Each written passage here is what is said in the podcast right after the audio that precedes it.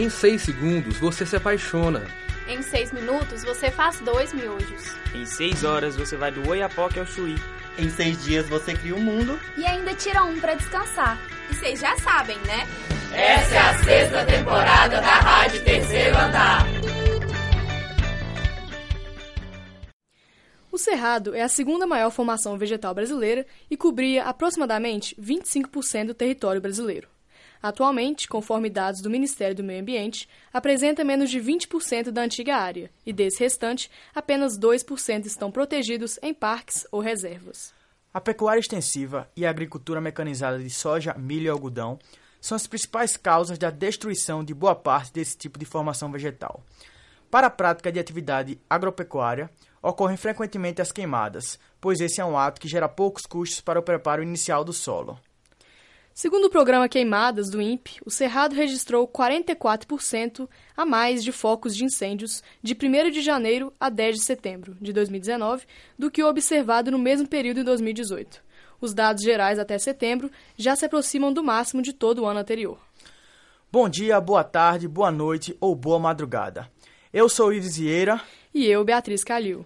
E hoje falaremos sobre as queimadas no Cerrado. Para isso, vamos conversar com Geraldo Wilson Fernandes, professor do Departamento de Genética, Ecologia e Evolução do Instituto de Ciências Biológicas e coordenador do LIB do FMG. Olá, Geraldo. Tudo bem? Seja bem-vindo. Olá, é um enorme prazer estar aqui com vocês. Primeiramente, obrigada pela presença aqui conosco. Para começar, como se dá o processo de queimada no cerrado e por que ele é um bioma propenso a combustões espontâneas? O cerrado é uma vegetação, é né, um bioma que evoluiu com uma forte pressão histórica do fogo, ou seja, o fogo já ocorre no cerrado há milhões de anos. Todavia, ele não ocorre com a intensidade e frequência com que ele ocorre atualmente devido aos processos que certamente abordaremos nessa entrevista. Com respeito à questão da combustão espontânea, ela acontece eh, de forma até natural nesse bioma devido à menor umidade relativa do ar e às características da própria vegetação.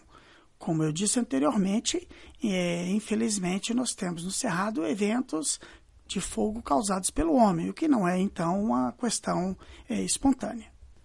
Em uma entrevista de agosto, veiculada pelo G1, a pesquisadora da Universidade de Oxford, Erika Berger, afirmou que os incêndios na floresta amazônica não acontecem de maneira natural, ao contrário do cerrado. O que difere as queimadas nos dois biomas? E quais as distinções entre queimadas espontâneas e provocadas? A questão é, realmente da, da queimada na Amazônia, mesmo que ela ocorra de maneira espontânea, Tendo em vista a maior umidade do ambiente, ela não progride da mesma forma. As vegetações florestais, de modo geral, não têm as mesmas características da vegetação que evoluiu no ambiente árido ou semiárido. Então, a vegetação tem estruturas diferentes que toleram mais ou menos ao efeito do fogo. No cerrado, como eu disse, é, o fogo ocorre e se alastra rapidamente porque é um ambiente aberto e com muito menor é, umidade. E além disso também, nesses dois ambientes, o ambiente florestal e o savânico, esse fogo caminha a velocidades diferentes devido às condições naturais né, desses dois tipos de ambientes contrastantes. E como as épocas e os diferentes climas ao longo do ano interferem nas queimadas? Também está relacionada à questão da umidade presente eh, durante as estações. Na época chuvosa, logicamente, eh, o início do fogo ele é prevenido pela questão da maior umidade. Ao passo que no nosso inverno, onde não há chuvas e onde as temperaturas são elevadas, nós temos então né, o, o fogo, quando iniciado, percorre rapidamente esse ambiente, causando grandes destruições. Então, a época do ano influencia enormemente. Porém, quando o fogo, por exemplo, ocorre é, na época nossa seca, no nosso inverno, se ele ocorre entre o início e o fim, também tem grandes diferenças, né, por causa das próprias adaptações das plantas. As plantas, você imagina fogo, por exemplo, acontecendo quando todos os frutos estão prontos para serem dispersos, eles são eliminados. Então, o fogo pode ter efeitos mais ou menos devastadores, dependendo da estação e da época dentro de cada estação. Geraldo, eu gostaria que o senhor me falasse como a fauna e a flora do cerrado desse bioma se adaptam a essas condições do bioma.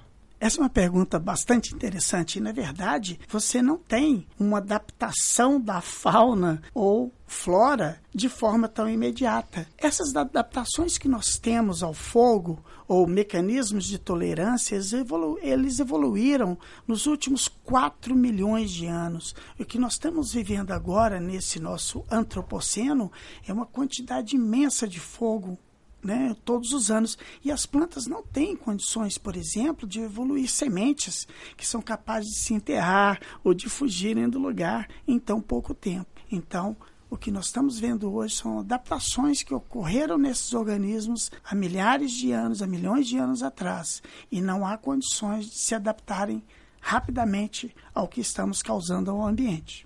E agora sobre a questão estatística, quais variáveis são levadas em conta na hora de fazer pesquisas, né, mais dados estatísticos sobre as queimadas que ocorrem no Cerrado? É possível fazer projeções sobre as próximas queimadas? O nosso Instituto de Pesquisas Espaciais e outras instituições que acompanham, que monitoram os eventos de queimadas no país são de excelente qualidade.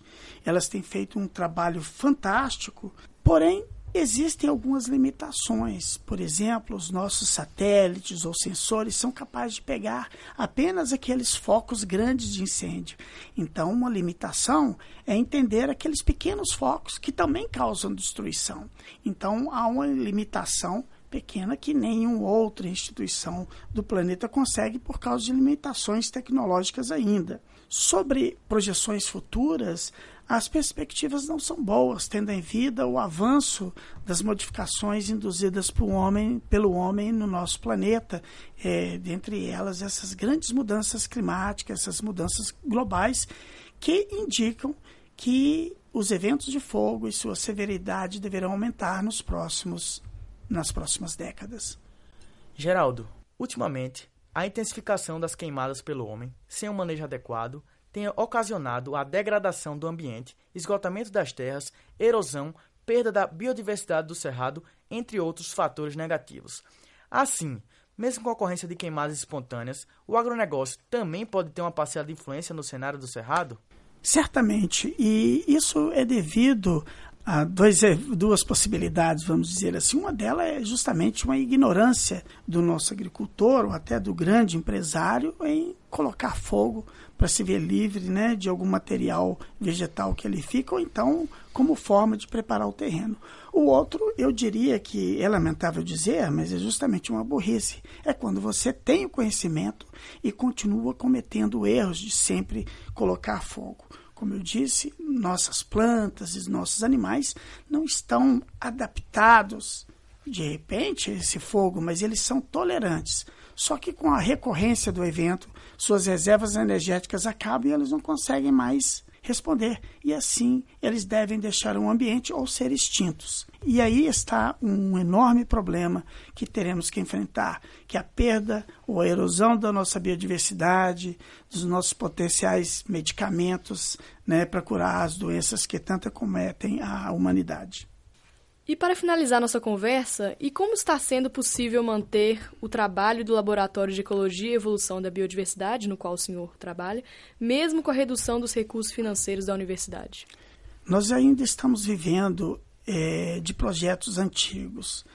Mas caso não tenhamos financiamento e esse recurso ou possibilidades né, de conseguir de captar novos projetos seja interrompida, é, certamente nós teremos grandes problemas. Um deles é lógico, inter, é, a interrupção dos projetos em andamento, o que causaria aí eventos catastróficos né, na continuidade das pesquisas, geração de conhecimento que tem sido prontamente utilizado para resolver problemas do nosso próprio país. Nós, por exemplo, estamos à frente da coordenação da pesquisa sobre biodiversidade do país inteiro com o, com o grupo do PPBio, que é o Programa Brasileiro de Biodiversidade. Sem financiamento, essas trilhas que nós adentramos para buscar novos medicamentos, novos conhecimentos sobre os impactos climáticos nas nossas florestas serão engolidas novamente pela floresta que reclama é, essas trilhas de volta e aí é, teremos que gastar muito mais, além de perdermos também nossos estudantes que acabam indo para outras áreas ou outros tipos de trabalho. Professor, o senhor gostaria de acrescentar algo, repetir, reiterar? É, eu acho que, novamente, é, relatar a importância do conhecimento para entender a questão do fogo, né, dentro de um dos multifatores que nós cientistas temos investigado no país.